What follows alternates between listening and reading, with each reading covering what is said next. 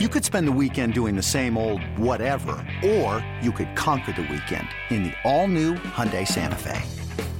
Visit HyundaiUSA.com for more details. Hyundai, there's joy in every journey. This episode is brought to you by Progressive Insurance. Whether you love true crime or comedy, celebrity interviews or news, you call the shots on what's in your podcast queue. And guess what? Now you can call them on your auto insurance too with the Name Your Price tool from Progressive. It works just the way it sounds. You tell Progressive how much you want to pay for car insurance, and they'll show you coverage options that fit your budget. Get your quote today at progressive.com to join the over 28 million drivers who trust Progressive. Progressive Casualty Insurance Company and Affiliates. Price and coverage match limited by state law. Welcome back to the Love of the Star podcast. I'm Bobby Belt alongside Bryan Broaddus, and we're going to be taking your Twitter questions. We solicited some questions on social media, so we're going to go through some of those now. Uh, I'm going to jump off here with our, our old buddy, our old uh, 105 through the fan teammate, Nate Wood at it's Nate Wood on Twitter. Uh, he says, I know you guys have probably discussed this a lot, but do you think Kellen could be successful trying to pull off a Deebo role for Tony Pollard? Eight-ish carries, six-ish targets, couple of screen sweeps. What do you think, Bryan? Yeah, I mean, for so many years now, it seems like that we've, as fans, uh, as analysts, have asked to, you know, get Tony Pollard more involved. You know, and, and what's going to be a real shame is that if all of a sudden that they do get Tony Pollard really involved and then he walks away, that kind of thing. And, and you never had the vision to do, you know, say they do get him in a Deebo Samuel role. I mean, it, yeah, he, he absolutely he's a better running back than Deebo Samuel. He he catches the ball. He's a he's very capable of catching the football.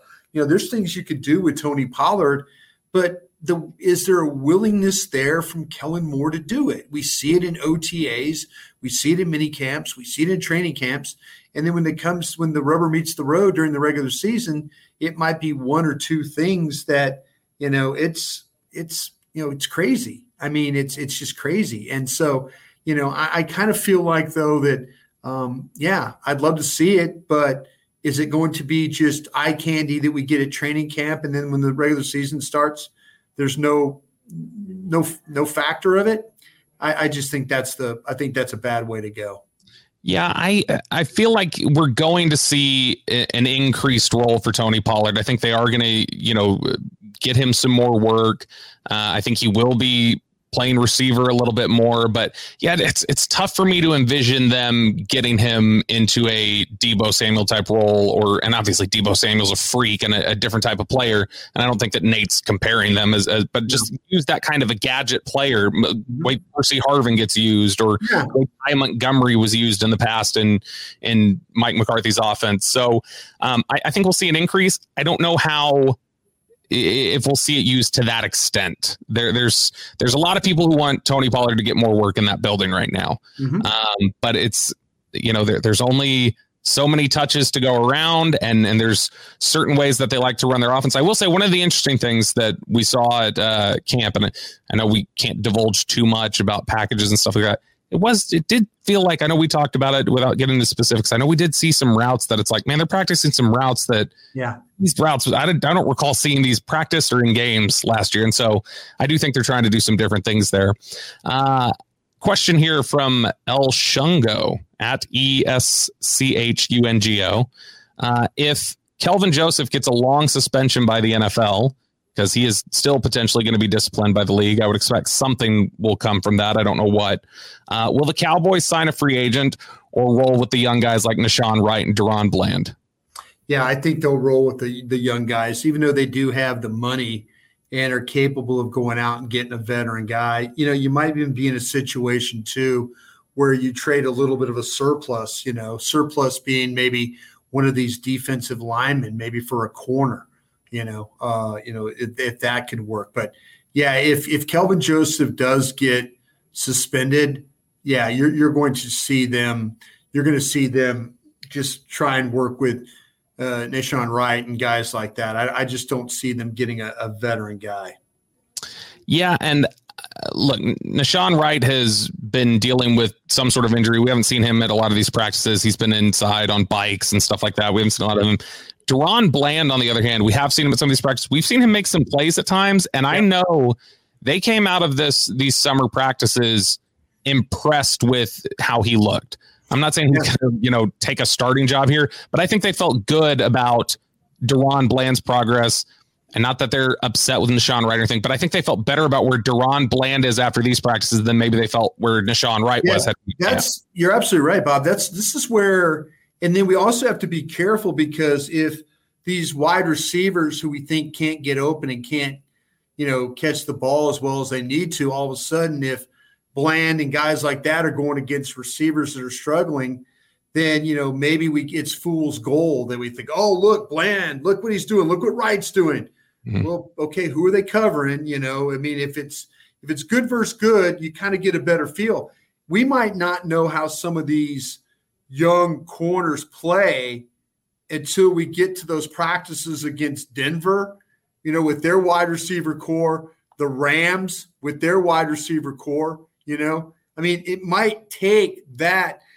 You know, initially we all we all want to get it the first two days of camp and get really excited about guys, and it's our job. Like, hey, guys playing well, guys playing well. You know, we're oh that guy's playing well.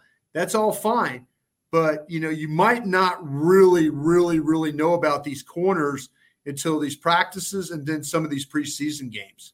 Absolutely. Uh, we got a question from Robert Elias on Twitter. He says, if someone offered to take Zeke off of your hands and all of his remaining contract for a Cowboys third round pick, would you take it? So basically, you trade a third just for somebody to take the contract. I personally would not. Like, I mean, I, I think Zeke's contract is an albatross, but you've got it for this year.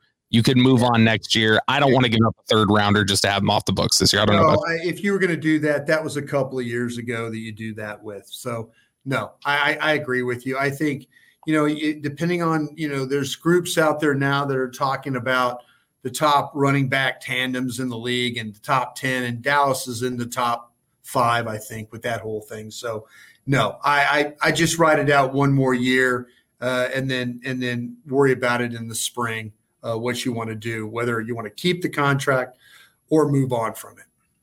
Joe T on Twitter. What are McGovern's weaknesses after watching the games he started last year? Bryan, yeah. I don't know what your thought is on on his specific play weaknesses. I think something that you and I both have an understanding of is I know one of the things that this team thinks is his weakness and why it's so interesting that there's kind of been this resurgence is I think that they they wondered if he had the the football IQ, if, if he, had, if he had the true. mental processing, and so that's interesting to me that because that typically doesn't just get better. Um, yeah. If you have those questions, you generally have those questions. So I know that mental processing is a big part for them. Yeah, no, you're absolutely right. I mean, again, you and I talking to some of the same guys, and they, the first thing they'll tell you is they love the fact that he's a strong guy. They don't think he's the best athlete in the world but they feel like though the biggest thing that holds him back are the mental the mental side and i'm not saying he's a dumb guy but there's no. some there's some things some recognition things that that he misses on. And when you miss on recognition things playing guard it happens really quick inside. And then to have to recover and you're not athletic enough to recover when you mess up things mentally it kind of puts you in a bad spot. And that's what happens to connor mcgovern uh, occasionally. But again, I mean, he is he has risen from the dead. You know, I mean, every time I've watched a practice, and I know you were there too, Bobby, all the ones we got to watch, Connor McGovern was getting the majority of the work at left guard for uh, for this football team. When you need mealtime inspiration, it's worth shopping Kroger, where you'll find over 30,000 mouthwatering choices that excite your inner foodie. And no matter what tasty choice you make, you'll enjoy our everyday low prices, plus extra ways to save, like digital coupons worth over $600 each week. You can also save up to $1 off per gallon at the pump with fuel points. More savings and more inspiring flavors make shopping Kroger worth it every time. Kroger, fresh for everyone. Fuel restrictions apply. Yeah, and uh, I think it's funny. I think there's a, a, a bit of a misnomer that the idea of like the offensive line of like, oh, it's just these, you know, buffet eating like like you know dummies sitting there, whatever. It is a very that's why it's not it's not a criticism of Connor McGovern as like oh this is some dumb guy it's a very mentally taxing position um I know I was talking to one guy in the league circles who had told me that outside of quarterback to them it was the most mentally demanding position on the football field. Yeah. and so there, there's a lot that you have to that, that goes into that. Um, another question here but this is one we got a lot so i want to make sure we have time to fit this one in uh, so that we don't run out of time. So this one kind of captures everything. Uh, this from j ray underscore 55 after the likely first round playoff exit this year. Will Jerry really go all in for Sean Payton, or is this just an offseason narrative to keep the Cowboys in the headlines? Serious question. Now, we got many variations of that. Is is about Sean Payton being the next guy, or is it Dan Quinn? I I feel like the the leader in the clubhouse. If you were to move on from Mike McCarthy, I feel like the leader in the clubhouse to be the next head coach of the Cowboys is Dan Quinn. Yeah, I agree. I, I, I don't know where you fall down on that. No, no, I agree. I agree. I think I think the the way this could work is if Sean Payton, if if you're really really trying to evaluate, and I and I know this is a terrible way of saying it, but with you know Dak Prescott, you know, I mean, you know, if you really want, if the off, if Mike McCarthy and Doug Nussmeier and Kellen Moore fail, Joe Philbin fail Dak Prescott so badly that now you're like, wow, we've got this quarterback on a high ticket. Uh, you know, do we salvage or do we move on? And, you know, if I'm Jerry Jones, Stephen Jones, I'm thinking, well, Sean Payton, look what he's done over the years. I mean, he's done stuff with quarterbacks that aren't even quarterbacks winning games. Yeah. So, you know, I my first call would probably be to him because I want to do everything in my power to help Dak Prescott. But it also might be a situation where if Dan Quinn gets his job, all right, Dan, who do you have to help Dak Prescott? And if that if Dan doesn't come up with somebody good enough offensively that could help really help this offense, I'm going full after I'm going full after Sean Payton, and I'm telling Dan Quinn, you're going to be one of the highest paid defensive coordinators in the league.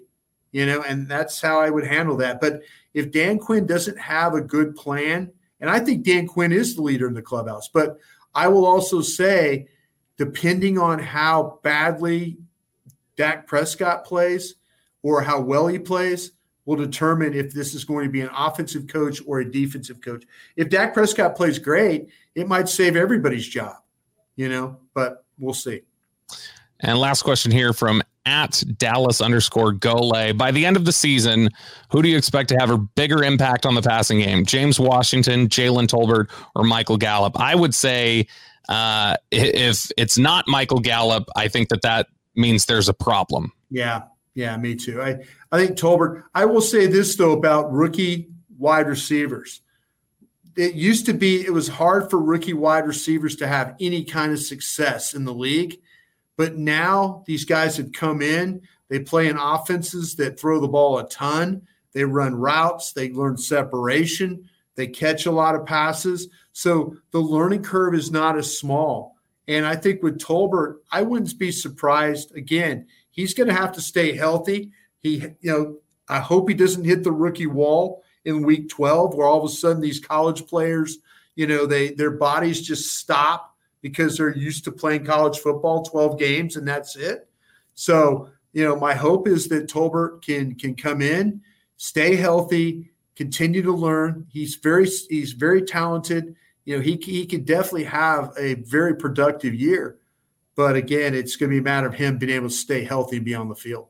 I felt really good, even though we were limited at the amount of practices that Dak and Tolbert got together. I did yeah. feel really good about the connection we saw when he was out there, and yep. so I think that that's a positive. All right, well, that is uh, episode one of Love of the Star in the books. Uh, as we've been telling you today, and, and, as we'll continue to remind you, I know we've gotten this question a lot on on Twitter of like, hey, where where can I find it? Is it just going to be in one place?